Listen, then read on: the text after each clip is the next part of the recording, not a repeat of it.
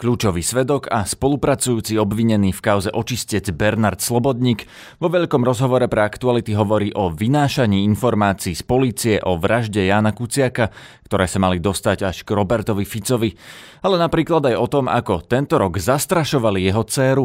To najdôležitejšie z hodinu a pol trvajúceho rozhovoru nám dnes v krátkosti zhrnie Marek Vagovič. Jeho dcéra si našla vlastne otvorené auto, v ktorom bola bakelitová štyridsať centimetrov vrana, ktorá mala vlastne igelitom zviazané nohy. V druhej časti podcastu sa pozrieme na tému nájomného bývania pre ľudí bez domova. Viac povie Nina Beňová z občianskeho združenia Protiprúdu. Bývanie zachraňuje životy, pretože ľudia bez domova sa v priemere dožívajú iba štyridsaťdeväť rokov. Počúvate podcast Aktuality na hlas. Moje meno je Peter Hanák. Ocenili by ste, že s jedinou kartou Škoda Power Pass môžete nabíjať váš elektromobil doma aj v zahraničí?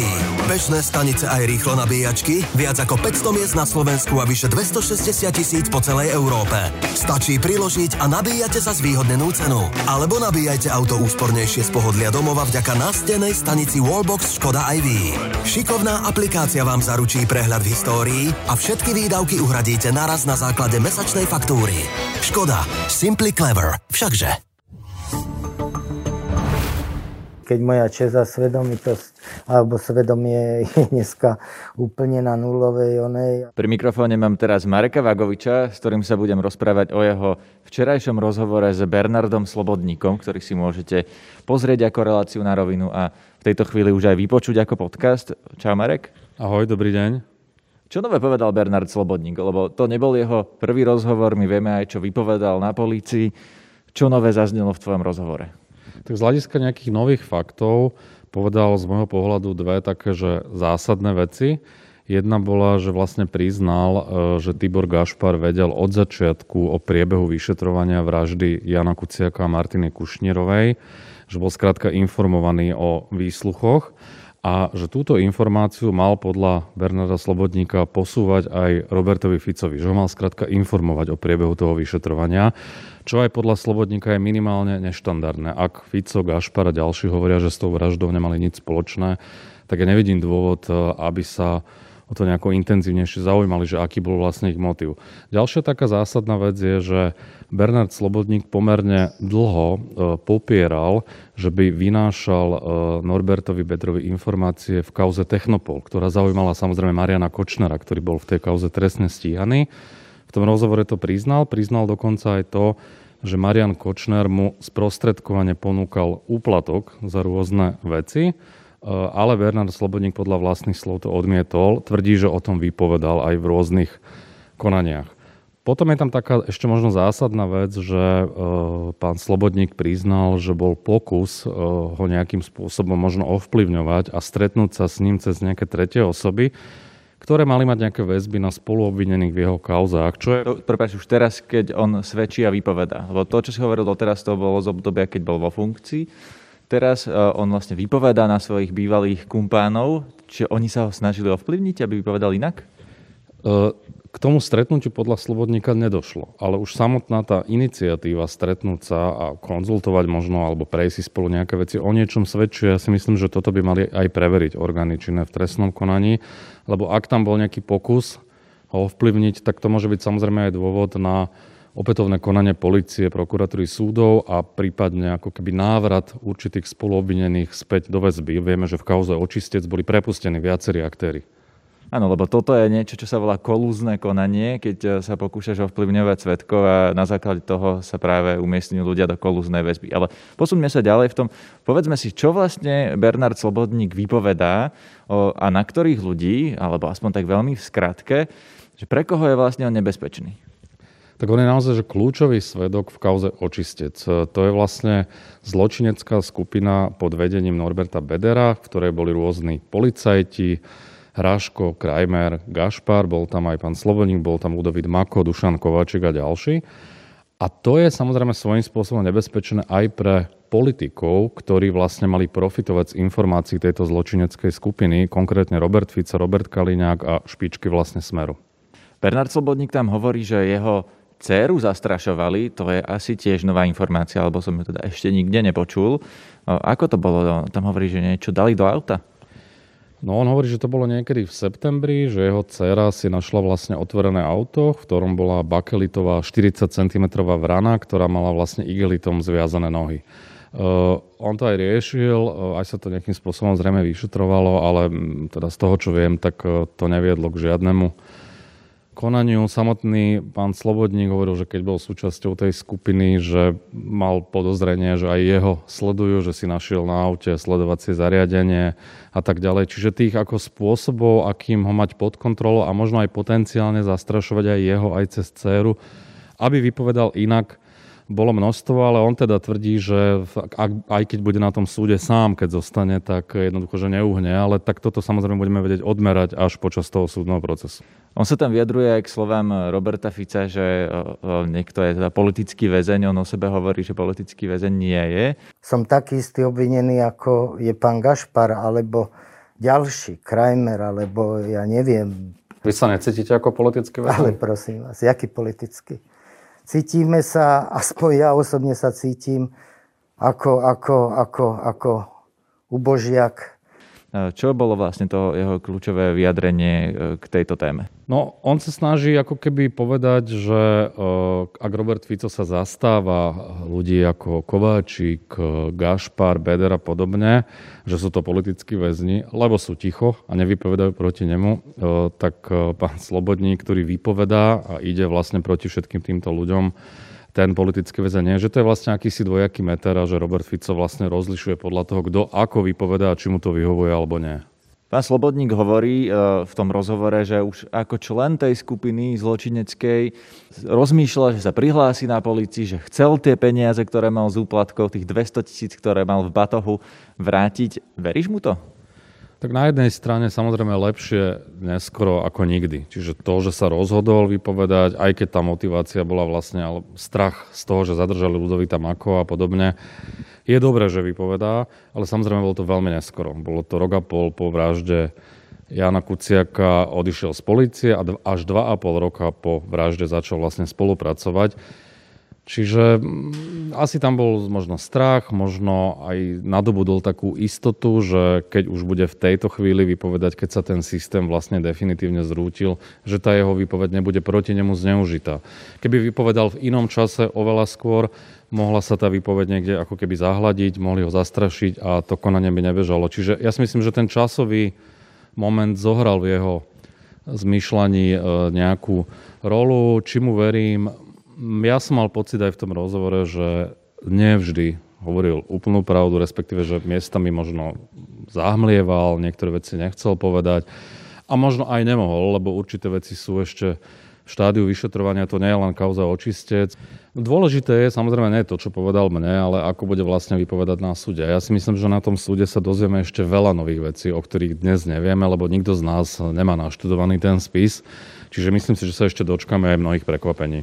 Keď sa rozprávame o tom, že ako sa Bernard Slobodník správal pred vraždou v tej funkcii, tak on aj o sebe hovorí, aj ty to zrejme vieš, že bol zdrojom Jána Kuciaka pri niektorých veciach. Ty si bol nadriadený Jána Kuciaka, tak vieš sa k tomu vyjadriť, že ako toto vlastne prebiehalo?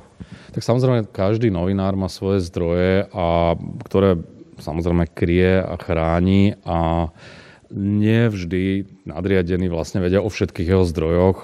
Rešpektujeme nejaké právo každého toho novinára si určité veci ako keby mať vo svojej režii.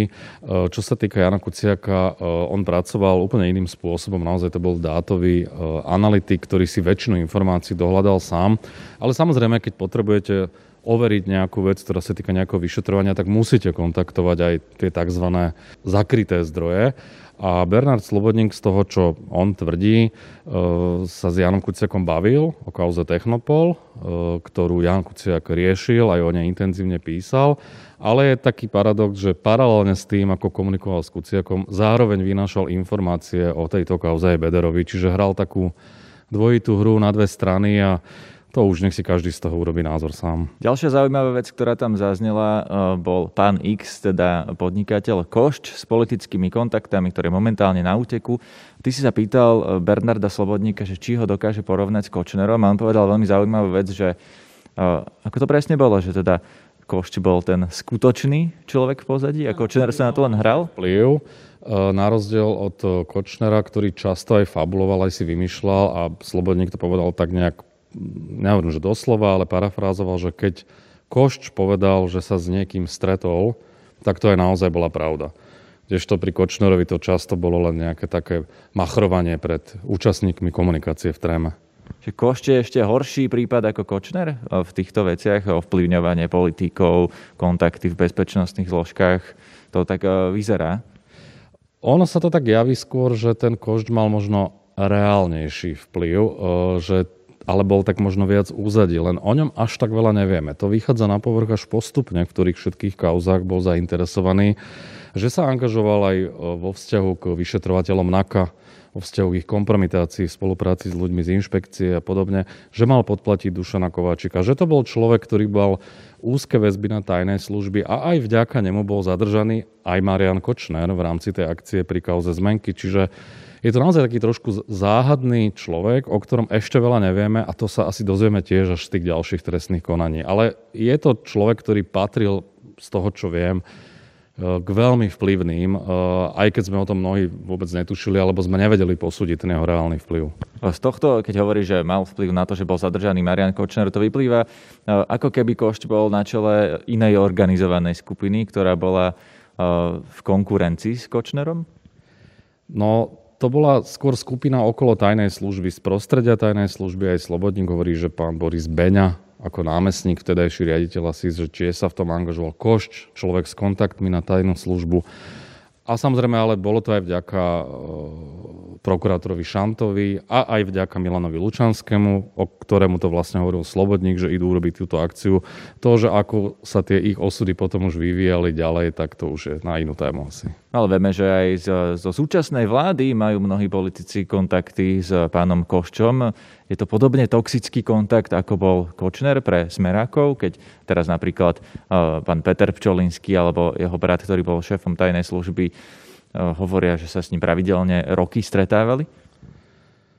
No, samozrejme, je to, je to vec, ktorá stojí za zváženie, či, či vôbec s takýmito ľuďmi sa stretávať, a ak áno, že v akých veciach, čo s nimi riešiť a tak ďalej, lebo samotný kontakt alebo stretnutie s niekým nemusí samozrejme nič znamenať, pokiaľ ale tí ľudia spolu si nedohadujú nejaké diskreditácie iných ľudí, nejakú prípadne trestnú činnosť a podobne.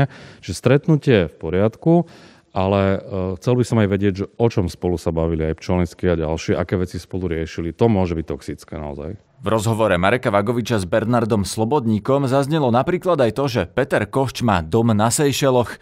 Celý viac ako hodinu a pol trvajúci rozhovor si môžete pozrieť v relácii Na rovinu, už aj na YouTube, alebo vypočuť ako podcast v našich kanáloch Podcasty Aktuality bodka es ká a Na rovinu vo všetkých podcastových aplikáciách. Špeciálne pozrieť si odporúčam najmä reakciu Bernarda Slobodníka na otázku, kedy prijal posledný úplatok. Kedy ste zobrali posledný úplatok?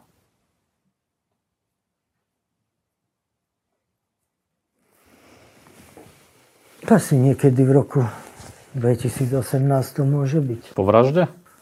Nie, myslím, ešte to bolo pred vraždou. Ste si istý?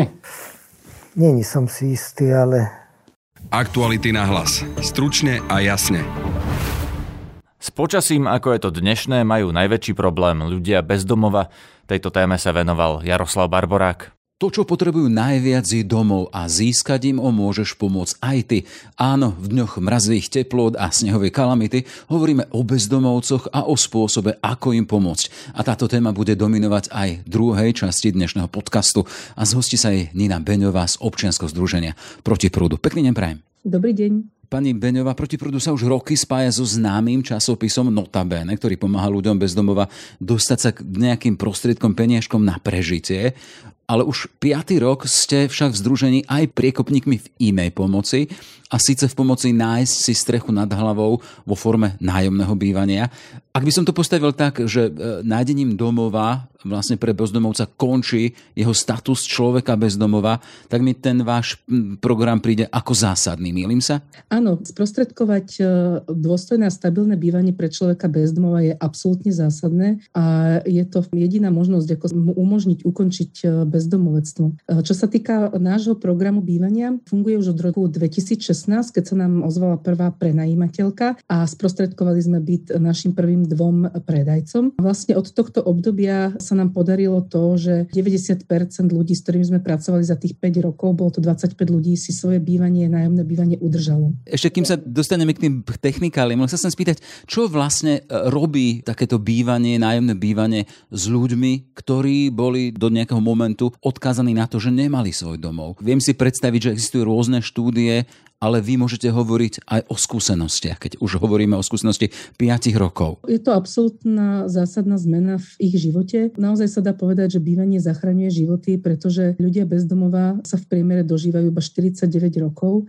A ako náhle vlastne získajú takéto stabilné bývanie, v ktorom môžu vlastne nájsť to svoje útočisko, tak samozrejme ten zdravotný stav sa im zlepšuje a zlepšujú sa teda aj tie ďalšie veci. Aby si to vlastne ľudia vedeli predstaviť, ako bývanie je základná potreba každého človeka. To, čo poskytuje ako keby človeku, naozaj je veľmi neoceniteľné. To je bezpečie, je to istota, je to vlastne to, že ten človek sa nemusí každodenne stresovať a prežívať vlastne ten stres o ten každodenný život, o to prežitie. Je, je to takisto súkromie, je to vlastne priestor, v ktorom môže žiť svoje bežné sociálne vzťahy a pre život človeka je absolútne takýto vlastne priestor na život, bývanie, ktoré môže byť domovom, nevyhnutné. Bez neho sa vlastne takýto človek odsúva naozaj na okraj. Naši predajci proste trpia množstvom zdravotných problémov, k ním sa pripájajú ďalšie problémy, dlhy a tak ďalej. Veľmi ťažké je vlastne potom nejaké zapojenie do pracovného života. A my pri svojej práci vychádzame z konceptu Housing First, ktorý teda hovorí o tom, že bývanie je ako prvé, malo by byť na začiatku riešenia problémov toho človeka a vychádzame z toho, že bývanie je vlastne teda,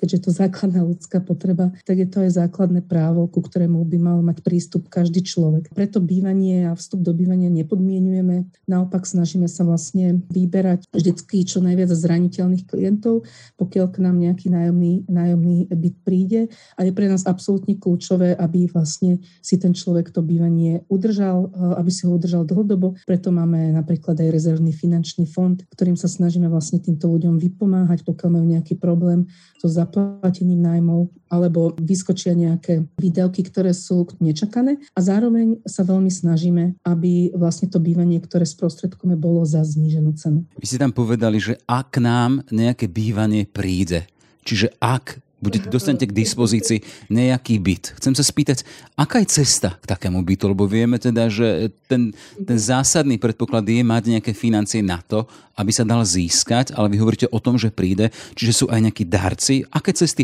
máte doteraz, tá skúsenosť z tých päť rokov, k tým bytom, ktoré potom dávate k dispozícii? Aby si to posluchači vedeli lepšie predstaviť, tak poviem iba takú základnú vec. Program bývania sa skladá ako keby z dvoch zložiek. Jedna je sociálna nájomná agentúra a druhá je vlastne sociálna služba, kde spolupracujeme už aj s ďalšími odborníkmi, máme napríklad psychologičku v tíme, alebo spolupracujeme s externými zdravotnými pracovníkmi. No ale sa vrátim k tej sociálnej nájomnej agentúre. Je to presne tá časť programu, ktorá vlastne zabezpečuje komunikáciu s prenajímateľmi. Ono v každej krajine je bežné, že existuje aj určitá skupina prenajímateľov v súkromnom sektore, ktorí chcú prenajať svoje byty za znížené nájomné s nejakým prosociálnym účelom. Je to úplne bežné, dajme tomu v Anglicku, v Nemecku a tak ďalej. Sú rôzne krajiny, kde je to veľ, veľmi rozvinuté. Ale na Slovensku sa donedávna vlastne takíto ľudia nemali na koho obracať, pretože samozrejme takýto človek nemôže prísť za niekým na ulicu a ponúkať mu bývanie, ale potrebuje nejakú organizáciu, na ktorú by sa mohol obrátiť a ktorému vlastne pomôže so sprostredkovaním takéhoto bývania. My v momente, keď sme začali viac hovoriť o tom, že chceme ukončovať bezdomovectvo našich predajcov v bývaní a že chceme im sprostredkovať nájomné bývanie aj v rámci, dajme tomu, nášho časopisu Notabene alebo do ďalších médií, tak sa nám vlastne postupne začali ako keby ozývať takíto prosociálni prenajímatelia a našťastie naozaj sa ukazuje, že napriek tomu, že Slovensko je v kríze bývania, je takýchto prenajímateľov dostatok. Aktuálne v podstate pracujeme už v ôsmich takýchto bytoch bytoch, ktoré sú práve od súkromných prenajímateľov a ďalšie takéto tri byty máme v ponuke v tomto období. Čiže ako náhle vlastne títo ľudia vedia, že je tu niekto, na koho sa môžu obrátiť, tak uh, vlastne začnú ukazovať. Strašne fajn uh, je to, že vlastne sociálna nájomná agentúra naozaj plní takú tú úlohu toho sprostredkovateľa, ale takisto ponúka napríklad uh, právny servis pri nastavovaní zmluv, ponúka tú priebežnú komunikáciu, dokáže vlastne sprostredkovať tú sociálnu službu, ktorá musí byť takisto v tom bývaní a robí ďalšie veci, ktoré vlastne uľahčujú týmto prenajímateľom prenájom tých bytov. Zatiaľ hovoríte o skúsenosti s nejakou desiatkou bytov, ktoré máte v prenájme, ale tá ponuka je vyššia? Teda keď hovoríme o tom, že sú tu ľudia, ktorí dokážu ponúknuť a potom zaujímajú mať podmienky, oni to nedarujú, ale je tam nejaký nájom. Akým spôsobom potom bezdomovci ten nájom splácajú? Áno, zatiaľ je to to číslo, ktoré ste povedali a my teda veľmi dúfame, že, že ich je aj viac, preto sme vlastne rozbehli teraz aj tú kampaň Daruj domov, kde sa snažíme nájsť ďalšie bývanie a ďalšie nájomné byty. Ono to vlastne funguje tak, že je pre nás vlastne dôležité, aby ten prenajímateľ bol schopný alebo ochotný prenajať ten byt za zníženú cenu. Úplne môžem byť konkrétna. V Bratislave je ideálna suma za takýto prenájom niečo medzi stopäťdesiat až dvestopäťdesiat eur, pretože vyššie sumy si vlastne nedokážu naši klienti platiť dlhodobo. Tá suma sa blíži v podstate nákladom. Nemá ten človek z toho žiadny zisk. A zároveň je pre nás veľmi dôležité, aby vedel tento byt ponúknuť s nejakou dlhodobejšou vyhliadkou alebo s možnosťou opakovania nájomných zmluv. Čiže ideálne minimálne dva roky a, a viac pri tom opakovaní, aby vlastne ten človek sa nemusel furt sťahovať z miesta na miesto. A to, čo ako keby my ponúkame, zase naspäť tým prenajímateľom, že vlastne s človekom, ktorému ponúknú vlastne takéto bývanie, sa naozaj veľmi intenzívne pracuje v tom bývaní. Ponúkame teda tú odbornú sociálnu pomoc a podporu, teda ten servis, ktorý som spomínala, ten právny a takúto priebežnú komunikáciu. Častokrát sa nám vlastne ozývajú ľudia, ktorí naozaj takúto nehnuteľnosť majú ako keby odloženú bokom pre možno nejaké deti alebo ako investíciu a nepotrebujú na nej zarábať a zároveň túžia po nejakom stabilnom partnerovi alebo spojencovi, ktorý vlastne pomôže s, s tým prenajmom, kde vlastne sa môžu uľahnúť na to, že sa môžu na niekoho obrátiť, keď sa pri tom prenajme niečo deje. Chcú mať istotu, hej. Len do toho vstúpim ešte. Uh, vieme, aký stereotyp sa spája s bezdomovcami. Keď hovoríme o nájomnom bývaní, o nájomnom byte, je také logické, že majiteľ má starosť o to, aby sa ten byt nezničil, aby bol čistý, aby sa oň, tí nájomníci starali. Ako máte podchytený tento moment? Áno, rozumiem, že tieto obavy môžu víriť v hlavách ľudí, ale naša skúsenosť je, že tí ľudia sa naozaj o svoje bývanie starajú.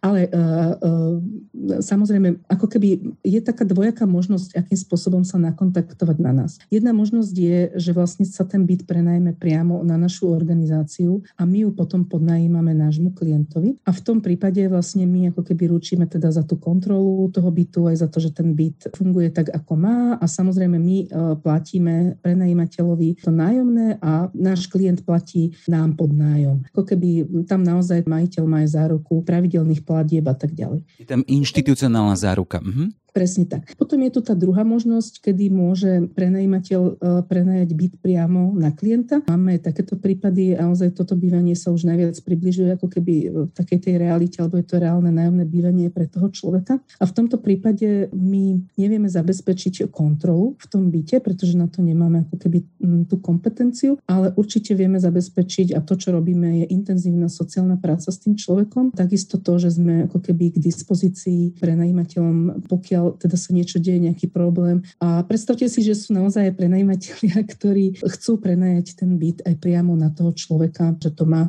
pre nich istý zmysel, že chcú byť v tom človeku, s tým človekom v kontakte, ktorý je ich podnájomný. Zaujíma ma, či z tej vašej skúsenosti tých piatich rokov ste boli doteraz odkazaní naozaj iba na dobrodincov, jednotlivcov, alebo či medzi tými poskytovateľmi a tými, čo vám ponúkli pomoc, bola nejaká samospráva, obec alebo dokonca štát? Postupne sa to ako keby rozbieha na všetkých frontoch. Ako som spomínala, osem bytov máme obsadených v tých bytoch tých súkromných osôb, ale pracujeme aj v bytoch, ktoré sú od samosprávy. Minulý rok sa nám podarilo sprostredkovať tri byty od mesta Bratislava v rámci pilotného projektu Dostupné bývanie s prvkami Housing First. Jeden sa nám podarilo tiež sprostredkovať sprostredkovať do mesta Bratislava po nešťastnej naozaj udalosti, keď vyhorela ubytovňa a vlastne ostala tam naša predajkyňa. Dokonca v tej ubytovni jej zomrel partner, takže to boli také veľmi špecifické okolnosti, vďaka ktorej sa podarilo získať byt. Aktuálne začiatkom tohto roka bola vyhlásená výzva z Ministerstva práce na dostupné bývanie takisto s prvkami Housing First. Vďaka tejto výzve budeme teraz zabezpečovať ďalšie byty od súkromných prenajímateľov, ktoré vlastne budeme sprostredkovať so zmluvou priamo na klienta. Táto výzva dokonca umožnila zapojiť sa do zdostupňovania nájomného bývania naozaj mnohým organizáciám po celom Slovensku. Takže už sa to rozbieha ako keby aj v takomto naozaj celoslovenskom meritku, čo mám veľkú radosť. Pani Beňová, poďme k záveru. Je, teda, je tu teda program Daruj domov. Ak by sme to mali zosumarizovať, ako sa do neho môže zapojiť verejnosť? Tí, ktorí majú záujem pomôcť. Čiže môžu poskytnúť byt, ale môžu poprípade prispieť nejakou finančnou čiastkou. Presne tak. Rozbehli sme kampaň Daruj domov a ľudia nás môžu podporiť na pomáhadie ľahké bodka es ká. Budeme naozaj vďační za každú finančnú pomoc, pretože nám umožňuje prácu v bytoch jednak tej sociálnej nájomnej agentúry aj tých sociálnych pracovníkov, ktorí tam chodia. Umožňuje nám napríklad opravy bytov, umožňuje nám výpomoc tomu klientovi, umožňuje napríklad prácu psychologa v tomto bývaní a tak ďalej. A druhá vec je, že ak by mal niekto tú možnosť, tak naozaj hľadáme aj takýchto prosociálnych prenajímateľov. Aktuálne hľadáme desať bytov a budeme veľmi radi, ak sa nám ozvú ľudia, ktorí môžu v Bratislave prenajať byt za znížené nájomné. Toľko teda projekt Domov pre bezdomovcov a Nina Beňová z občianskeho združenia Protiprúdu. Všetko dobré, nech sa vám darí. Ďakujem veľmi pekne. Dovidenia. To je na dnes všetko, počúvajte aj ďalšie naše podcasty. Na dnešnej epizóde okrem Jara Barboráka a Mareka Vagoviča spolupracoval aj Adam Oleš. Zdraví vás Peter Hanák. Aktuality na hlas. Stručne a jasne.